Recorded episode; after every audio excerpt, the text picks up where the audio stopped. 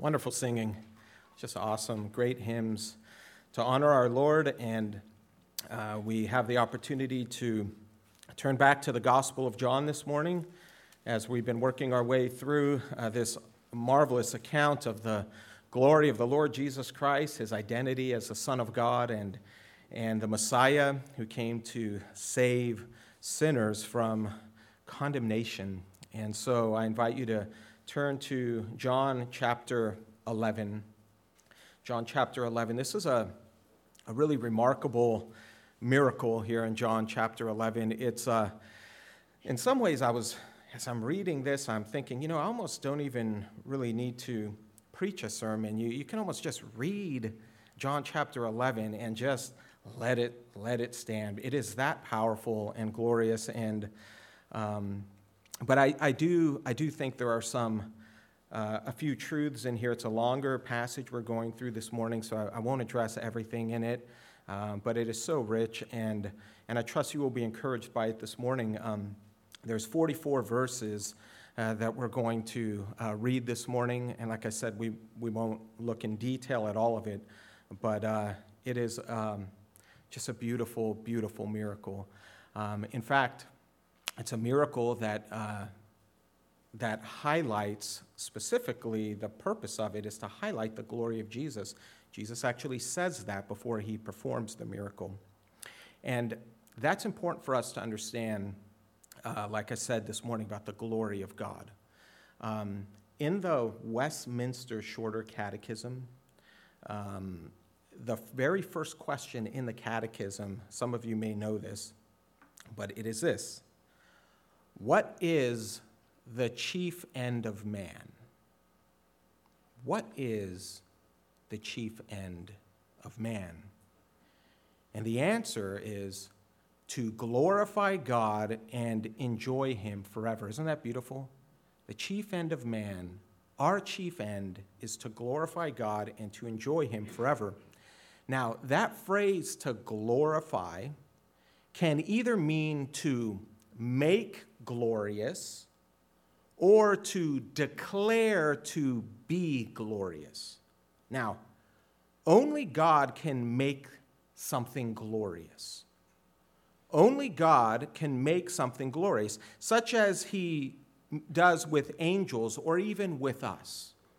Our glory that we have as created in the image of God comes because God made us in a sense, glorious in one sense of being standing above the rest of his creation.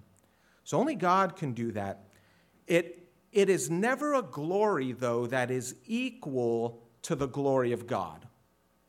Our glory, with whatever it is that God gives to us and makes us glorious, will never equal the glory of God.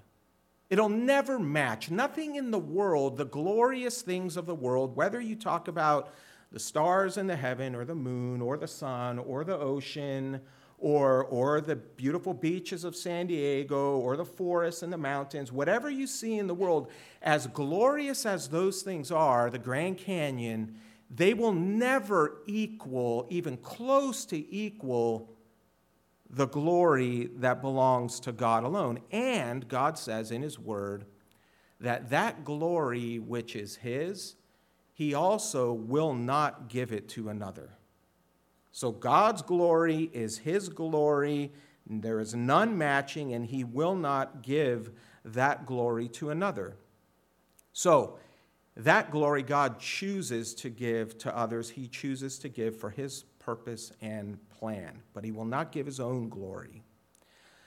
God is infinitely glorious in himself, and therefore, God is not capable of additional glory. Does that make sense? He's not, he's not capable of becoming more glorious than he already is. And he's not capable of losing glory. And so when we think about our responsibility and duty to glorify God and to enjoy him forever, we are to understand that as his creatures, we cannot give God glory. We cannot give to him something which already belongs to him. We don't make God more glorious or less glorious than he already is in himself.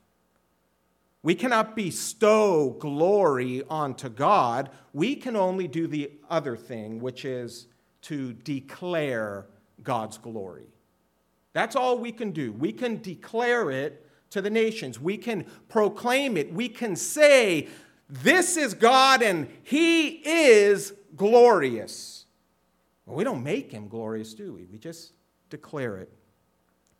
God revealed His glory, like I said, and you see in the scriptures in Psalm 19 and so on, in all kinds of ways. He revealed it in scriptures. He, he revealed it in the Old Testament. Do you remember Moses was said, Lord, let me see your glory? And, and the Lord says, Well, I, I really can't let you see all of my glory, but I'll let you see my backside. And he put him in the cleft of the rock. Remember? He kind of hides him. And as God passes by him, and Moses sees a glimpse of the backside of God's glory, and Moses comes down from the mountain and he's like shining brighter, brighter than the, than the sun.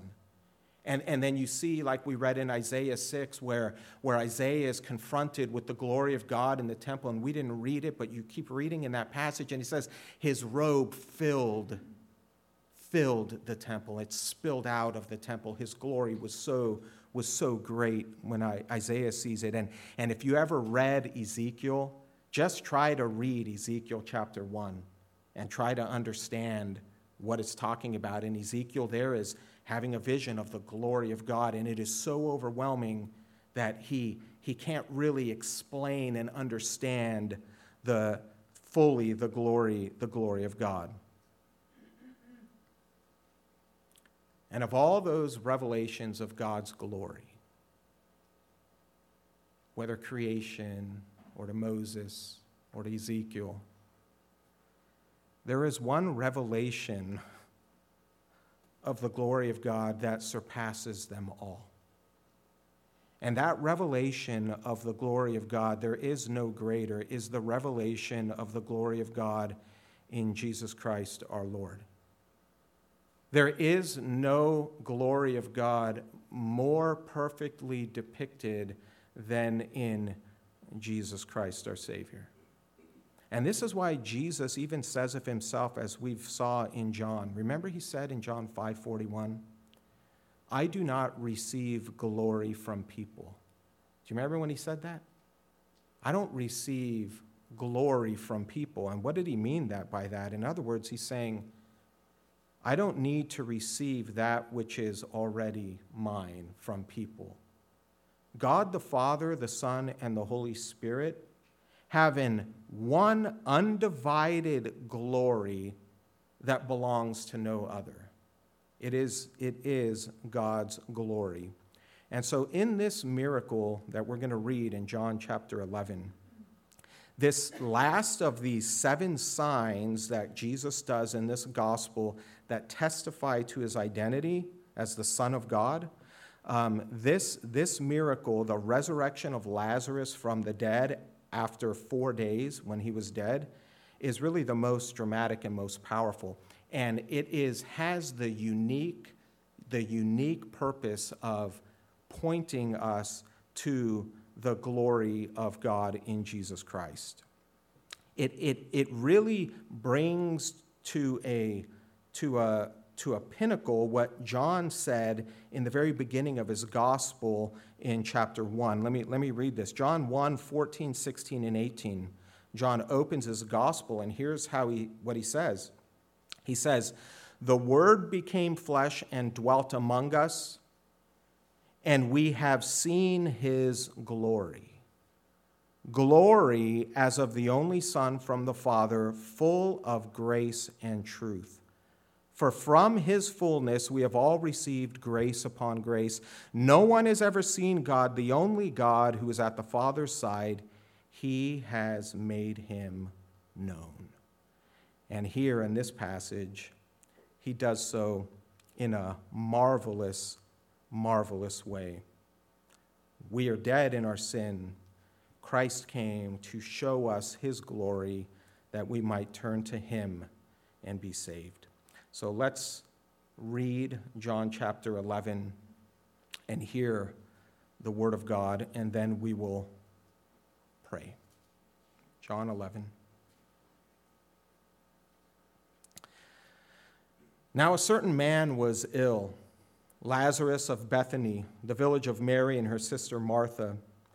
It was Mary who anointed the Lord with ointment and wiped his feet with her hair, whose brother Lazarus was ill.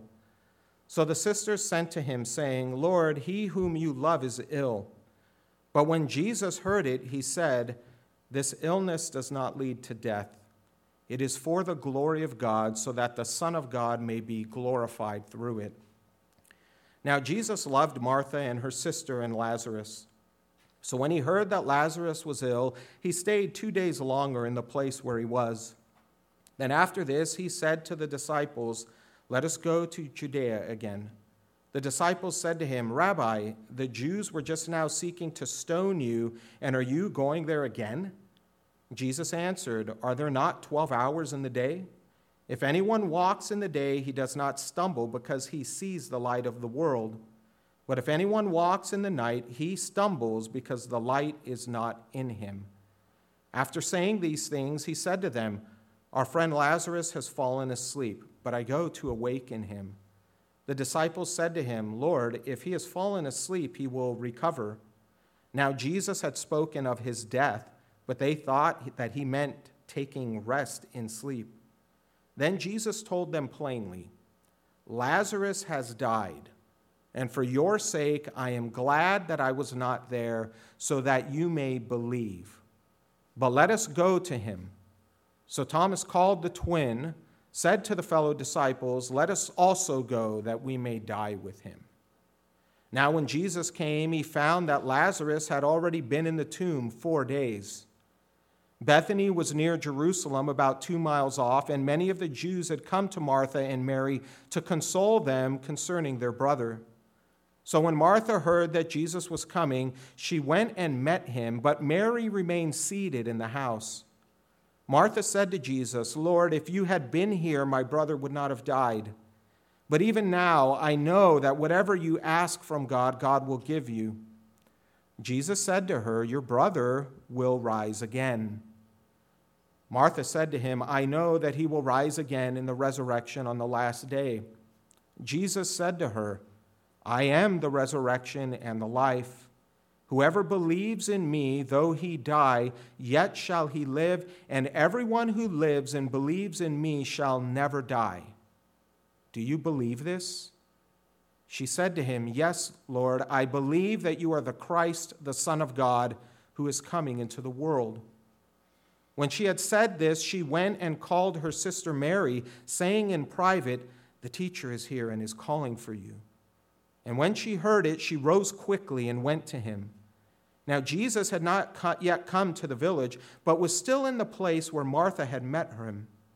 When the Jews who were with her in the house, consoling her, saw Mary rise quickly and go out, they followed her, supposing that she was going to the tomb to weep there. Now, when Mary came to where Jesus was and saw him, she fell at his feet, saying to him, Lord, if you had been here, my brother would not have died. When Jesus saw her weeping, and the Jews who had come with her also weeping, he was deeply moved in his spirit and greatly troubled. And he said, Where have you laid him? They said to him, Lord, come and see. Jesus wept. So the Jews said, See how he loved him. But some of them said, Could not he who opened the eyes of the blind man also keep this man from dying? Then Jesus, deeply moved again, came to the tomb. It was a cave, and a stone laid against it. Jesus said, Take away the stone. Martha, the sister of the dead man, said to him, Lord, by this time there will be an odor, for he's been dead four days. Jesus said to her, Did I not tell you that if you believed, you would see the glory of God? So they took away the stone. And Jesus lifted up his eyes and said, Father, I thank you that you have heard me. I knew that you always hear me, but I said this on account of the people standing around, that they may believe that you sent me. When he had said these things, he cried out with a loud voice, Lazarus, come out. The man who had died came out. His hands and feet were bound with linen strips, and his face wrapped with a cloth. Jesus said to them, Unbind him and let him go. Let's pray. Father, we thank you for your word and for this glorious account that John has written for us. An account that testifies to the glory of the Lord Jesus Christ and his resurrection and life giving power. We know, Lord Jesus, that there is none like you, the maker of the heavens and the earth, the creator of all things who spoke the world into existence, and even here on this occasion spoke a word about a dead man, Lazarus, and he came out of the tomb and he was alive again. We thank you, Lord Jesus, for that power that belongs to you alone and for what it means for our salvation through you ultimately. We pray that you'd bless your word now as we look at it in your name, Jesus. Amen.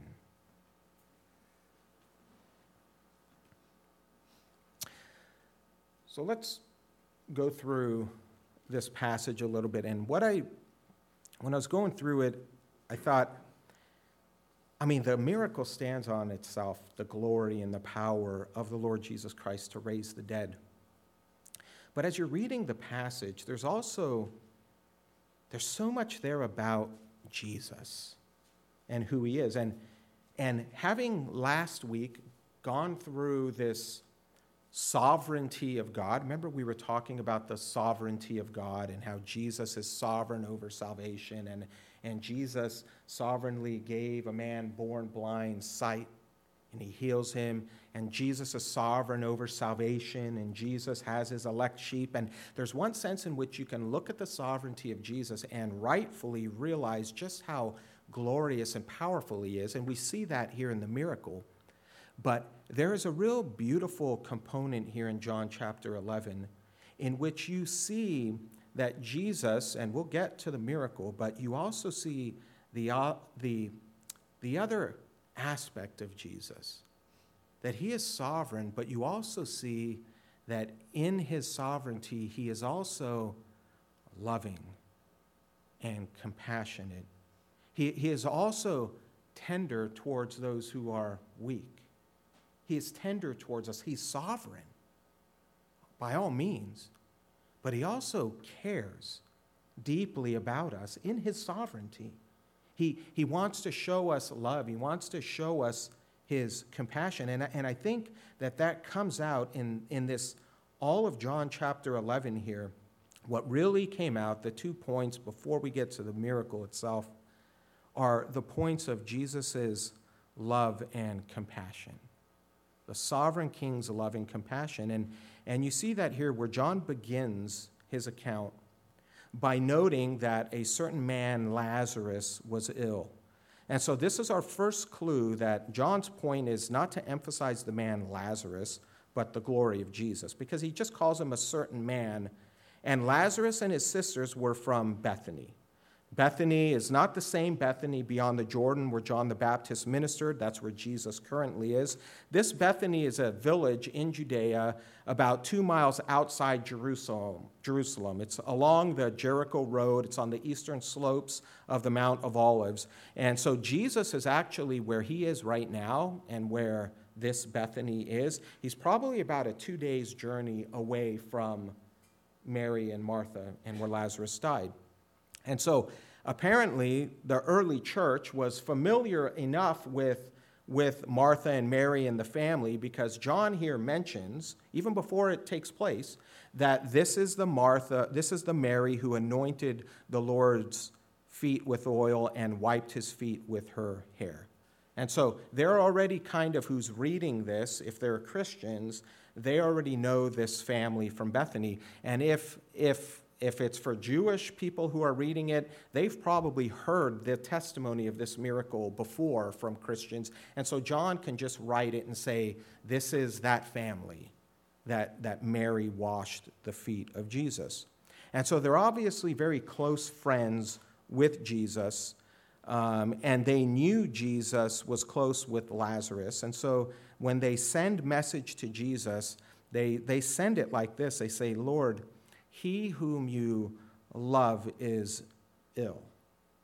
So when you think about Jesus and his interaction with people, you often think about him out there ministering in the public to people he hasn't seen before. And he certainly does that, right? He heals people, he's never seen them, he shows them kindness, and he's out there and he's healing. But there's a sense in which we kind of forget that Jesus, he had those inner circle of friends that he, that he also cares deeply for in his, in his relationship with them. And this is one of those families. Um, eh, so when they think about Jesus and they think about their trials and they think about their, their difficulty that they're going through, what they think about in the midst of this trial and the concern for their brother is they know and think about Jesus' love for them. They know that they are invited to reach out to Jesus anytime that they want, and in love, Jesus would come and minister to them. I mean, think about the closeness of that relationship. How many friends, how many really, really good friends do you have in the world that you know that you can call them at any time? We don't, there's not many people like that, but Jesus is that kind of friend to those that belong to him. Jesus is that kind of friend, he has that kind of love for his children. And this is a picture of that love, where of all the people they could call, when they thought about their trial and trouble, they said, You know what? I know who I'm going to go to. We're going to go to Jesus because Jesus loves us and he loves Lazarus. And so we will reach out to him. And so they do. And so when Jesus receives the message, he says to them, this illness does not lead to death. So he, he, he's saying, in other words, not that he, Lazarus isn't to gonna die, because he, he does die, but what he's saying is the end of this illness is not going to ultimately end in Lazarus' spiritual death. This is what Jesus is getting at here. He, he hears the message, he, he says, I know I heard that Lazarus is ill. It's not going to ultimately end to death. And rather, he says, it is for the glory of God, so that the Son of God may be glorified through it. So, he says this sickness is for the glory of God. In, in other words, God has, in Jesus' mind, ordained this sickness of his friends whom he loves he ordained their calling of Jesus. He ordained his going to Lazarus so that Jesus might make himself known and his glory might be manifested to them in a powerful way. And so, this is how Jesus sees it another opportunity to display himself as the Son of God. And so, Jesus' love for them is demonstrated here in that it's tangible, it's visible, everyone sees it, and Jesus puts it on display for them as he goes then to meet with them. And so, why does John bring it up? Why does John say that when, um, if you'll notice there, he says, This does not lead to death it is for the glory of God that the Son of God may be glorified through it. And then John says, Now Jesus loved Martha and her sister and Lazarus. Why does John say again that Jesus loved them? And I think the reason he brings that up is because he doesn't want us to think that when Jesus hears of the sickness, and you'll notice he stays two more days before going, he doesn't want us to think that Jesus is so callous and hardened that even though his friend is dying, he, he doesn't go in two days. You might have expected him to run, but Jesus instead, he stays, even though he loves them, he doesn't go immediately. Now, the question you might ask yourself is well, if Lazarus is ill and Jesus can get there to heal him, why does Jesus not immediately go? He loves them, he cares for them. Why does Jesus then decide to basically wait two more days until Lazarus dies? Well, for one thing, Jesus is on God the Father's divine schedule. He, he's doing everything the Father wants him to do. We've already seen that. But secondly, far from being callous, this decision to wait two days was also, I think, motivated by his love for him, for love for them, in, in the sense that Jesus knows that Lazarus is going to die, and Jesus knows that he's going to come there and raise Lazarus. And because he loves them, he wants them to know the certainty of Lazarus' death and what he can do for them. Jesus wants them to see and to know that Lazarus is really dead. And I'm going to come and raise him again. And he does it so that they might be strengthened in their faith, so that they might come more to rest in him. This is his purpose for, I think, staying two more days to teach them that they can trust Jesus to do what is right and good, even when things don't seem to be going as we would desire. It is for his glory and for their good. And so we also see Jesus and his love for not just that family, but for all of his disciples. And you see that, you know, when Jesus says we're going to Judea, his disciples are concerned for him.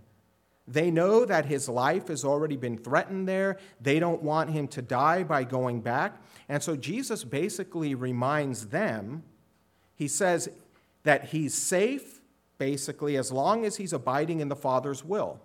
His time is going to come for the cross, but before that appointed time, Jesus says, I am here to minister in the world while there is day. I am the light of the world, and you too are to minister with me. So he loves them and he wants them to trust him, to depend on him, to follow him. They, they don't need to fear losing him. And so Jesus says, Are there not 12 hours in the day? If anyone walks in the day, he does not stumble because he sees the light of this world. But if anyone walks in the night, he stumbles because the light is not in him. In other words, he's just saying, Trust, trust me, do what I've ordained for you to do, follow me. I'm going to the cross, but not yet. Everything is going to be fine. And so he's comforting them. And so Jesus is concerned for their strength of their faith their trust, their walk. He, he's showing himself as a sovereign God who cares about his people. And even says, For your sake, I'm glad I was not there, so that you might believe. And then he says, Let us go to him. Let us go to Lazarus. And so they go. So, this tenderness of Jesus with his disciples and their weakness, even at the end there with Thomas, you notice that? Thomas, he, he says, Let us go also that we may die with him. So, all the things that Jesus had just said, even Thomas is still like, Okay, he's going to go die. Let's go with him. And so, Jesus is loving and he's patient with them. But he's also extremely, you see, his compassion here for the hurting. Scripture tells us, God tells us, that he, God, is near to the brokenhearted and saves the crushed in spirit and that he heals the brokenhearted and binds up their wounds. So when Jesus came into the world, he didn't come into the world because it is a perfect and a happy place. Jesus came into the world because something is terribly wrong with the world, right? And when he saw people suffering in the world, which he created, he didn't delight in it, but he grieved over it, and he grieved with the world and with people in sin. And he was so deeply moved by the sorrow and death of his friends, uh, death of his friend Lazarus, and the, the sorrow of his friends, that he even wept with them, John said. He wept with them. But there's another aspect to that. We'll get to that. But Jesus understood what it was to suffer, to be stricken with grief. He experienced the fallen nature of this world. He's a man of sorrows and acquainted with grief, despised and rejected, hated by the proud, willingly poor with no place to lay his head, reviled and a suffering servant, and he was put to death and crucified by the hands of lawless men. Jesus knows when we suffer. And so he heads out to go to this funeral and on his way there, Martha comes out to see him. And she's overcome with grief and she runs to see Jesus. Why does she run to see Jesus? Because she knows Jesus. She knows his compassion and his kindness. She believed that Jesus is able to do more, that Jesus is not just an ordinary man. Jesus offered something more than earthly comfort. And she knows this. And so she says to him, Lord, if you had been here, my brother would not have died, but even now I know that you, whatever you ask from God, God will give you. She's not thinking Jesus is going to resurrect Lazarus from the dead. She's just thinking, I've not lost confidence in you, Jesus. I'm still trusting you, Jesus. I, I'm still coming to you. But she's filled with pain. She's filled with grief. She knows Jesus is there, and she's basically confirming her confidence and trust in Jesus. Whatever you ask, I know, Jesus, that you're uniquely with God. And so that so she's not thinking about Lazarus's raising from the dead. But then Jesus gives her this gracious promise, very gentle, very gracious to her, and he tells her something absolutely remarkable. He says to her, Your brother will rise again. And con- what conclusion does she draw from that? She draws the same conclusion that you and I would have drawn. She draws the conclusion that when Jesus says, Your brother will rise again, she draws her own conclusion that Jesus must be talking about the final day of the resurrection. Yes, Jesus, I know, and you are so loving and so compassionate for you to come here and to be with us. And I know that everything that you ask, the Father will do. And Jesus says, I'm going to raise Lazarus from the dead. And she thinks, I know, it's something in the future that is going to happen, right? I know that he will rise again in the resurrection, she says. And so Jesus, he, he's so patient with us. She didn't get it, what he was really saying. But he's so patient and he sees this seed of faith in her. And then he tells her these words. He says to her, I am the resurrection and the life.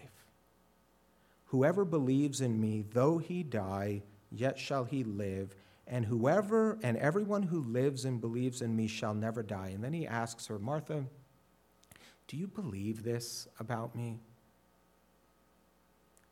Jesus is saying whether it's a future resurrection or whether it's living today, right now, in me, if you're in me, you will rise in the future. And if you're in me today, right now, you will see and receive eternal life right now so that you will never die.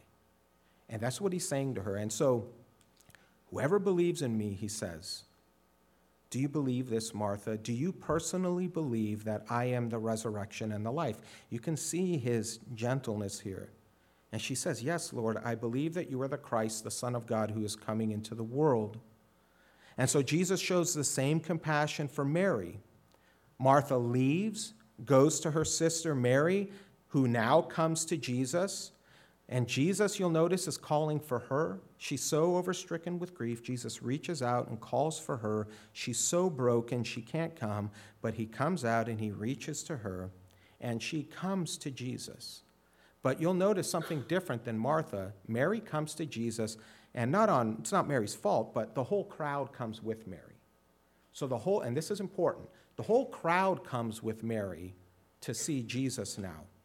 And she's running to, to the God of all comfort. And it's, John says, when she came to him and saw him, she fell at his feet, saying to him the same thing Martha said, If you were here. But now there's all these people around. Okay? It's not a private meeting. There's all these people around, and and you actually see Jesus has here both compassion for Mary, but there's also a sense in which Jesus is, is, has a mixture of anger toward what the scene is. Because Jewish custom dictated that even a poor family was anything, and this family wasn't poor, but a poor family is supposed to have at least two flute players and professional wailing woman at a funeral. This is what they were supposed to have. And some other cultures still do that, in fact. Not in my family, because we don't need professional wailers. They, they just, my grandfather's funeral, wow, you might have thought it was full of professional wailers, but that's how we are. We're just got that kind of vibe. Anyway, you're supposed to have these two flute players, this professional wailer, and this is a wealthy family. We know that from chapter 12, right? They have the ointment, they have dinner for everyone. And so there's probably multiple flute players, probably a lot of professional wailers. And when Mary runs out to Jesus, they're all going with them, with her to Jesus. So now Jesus is looking at this situation, this spectacle. Just imagine people wailing and crying and, and you know, going, going off, throwing themselves on the floor. This is what they would do, you know, and throwing dust and ashes on themselves, crying, crying loud, and playing flutes and everything, and this whole spectacle. And Jesus sees a lot of professional grief going on there. And and, and John says, when Jesus saw her weeping, and the Jews who had come with her also weeping, it says he was deeply moved in his spirit and great, greatly troubled. What that means, deeply moved and greatly troubled, that word for it could be translated as outraged or has indignation toward the spectacle. The word um, I, I read in MacArthur commentary and, and, and another commentary, the word for outrage means literally to snort like a horse. So, so the idea here is not that Jesus is, he is grieving with them, he is sorrowful for them, but he's, he's also angry at this spectacle that, that they're going on. He, he's got this mixture of compassion and, and anger with them, and he, he snorts at them like what what is going what is going on here? And, and, and so the question can it is it possible for god to be angry about the spectacle and at the same time sorrowful for them? I think it is. Just like when jesus went into jerusalem weeping over the city after he pronounces woes on them. So jesus is angry at their hypocrisy. His people are acting like they're in despair and without hope He's angry at the consequence of sin in a fallen world. He's saddened by the sin and consequence of it on his friend Lazarus and Mary and Martha. He doesn't take delight in it. And so you see this mixture of Jesus here. He's compassionate and yet hates sin and unrighteousness. So the Jews said how he loved him. Now, here's the main, the main point. You see his love, you see his compassion. And so when he gets there, Jesus is deeply moved. He comes to the tomb, a cave with a stone laid against it. What a picture, right? Of his own burial. And Jesus says, Take away the stone, Martha. Take away the stone. And Martha, in her weakness, says there's going to be an order, he, odor, Lord. He's been dead four days. She still doesn't get it. And so he reminds her, Did I not tell you that if you believed, you would see the glory of God? And so they take away the stone, and Jesus calls out, and Lazarus comes out of the grave. He raises physically from the grave. Now, Lazarus is ultimately going to die again, right? Jesus demonstrates his authority over physical death, but more importantly, in this passage, is the fact that this resurrection, this glorious power of Jesus as the resurrection and the life, is a picture of what he's ultimately going to do on the cross. Jesus would ultimately manifest his glory when he was crucified on the cross for our sins, and he would ultimately confirm the truth of what Jesus said to Martha. When Jesus offered himself as a sacrifice on the cross for our sin, he shed his blood to pay the price uh, for sinners. He pays the price for sinners for people like Mary and Martha who believe on him. He dies in the place of sinners so that they can receive eternal life. He came to pay the debt for sin, to pay the debt for our sin. We who are dead in our trespasses and sin, Jesus came to lay down his life to take your filthy and tattered clothes, no matter what it is, and he covers you in his robe of righteousness so that when we stand before our Maker, when we die and we leave this world, we will be called not guilty, and He will accept us on the basis of what Jesus has done in our place. And the way that we know that his sacrifice was acceptable before God, the way that Mary and Martha and Lazarus knew that, that Jesus' sacrifice was acceptable was not because Lazarus was risen from the grave. Do you understand? That is a sign. It's not that Jesus can raise Lazarus from the grave, therefore he can forgive us of our sin. Do you understand that? That is a sign that everything Jesus would do, he has accomplished.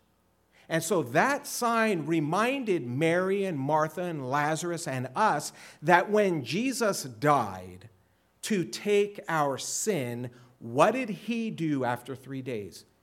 He rose again. And because Jesus rose again after three days, after paying the price for our sin, we can know that Jesus indeed is the resurrection and the life, and that those who believe in him will never die.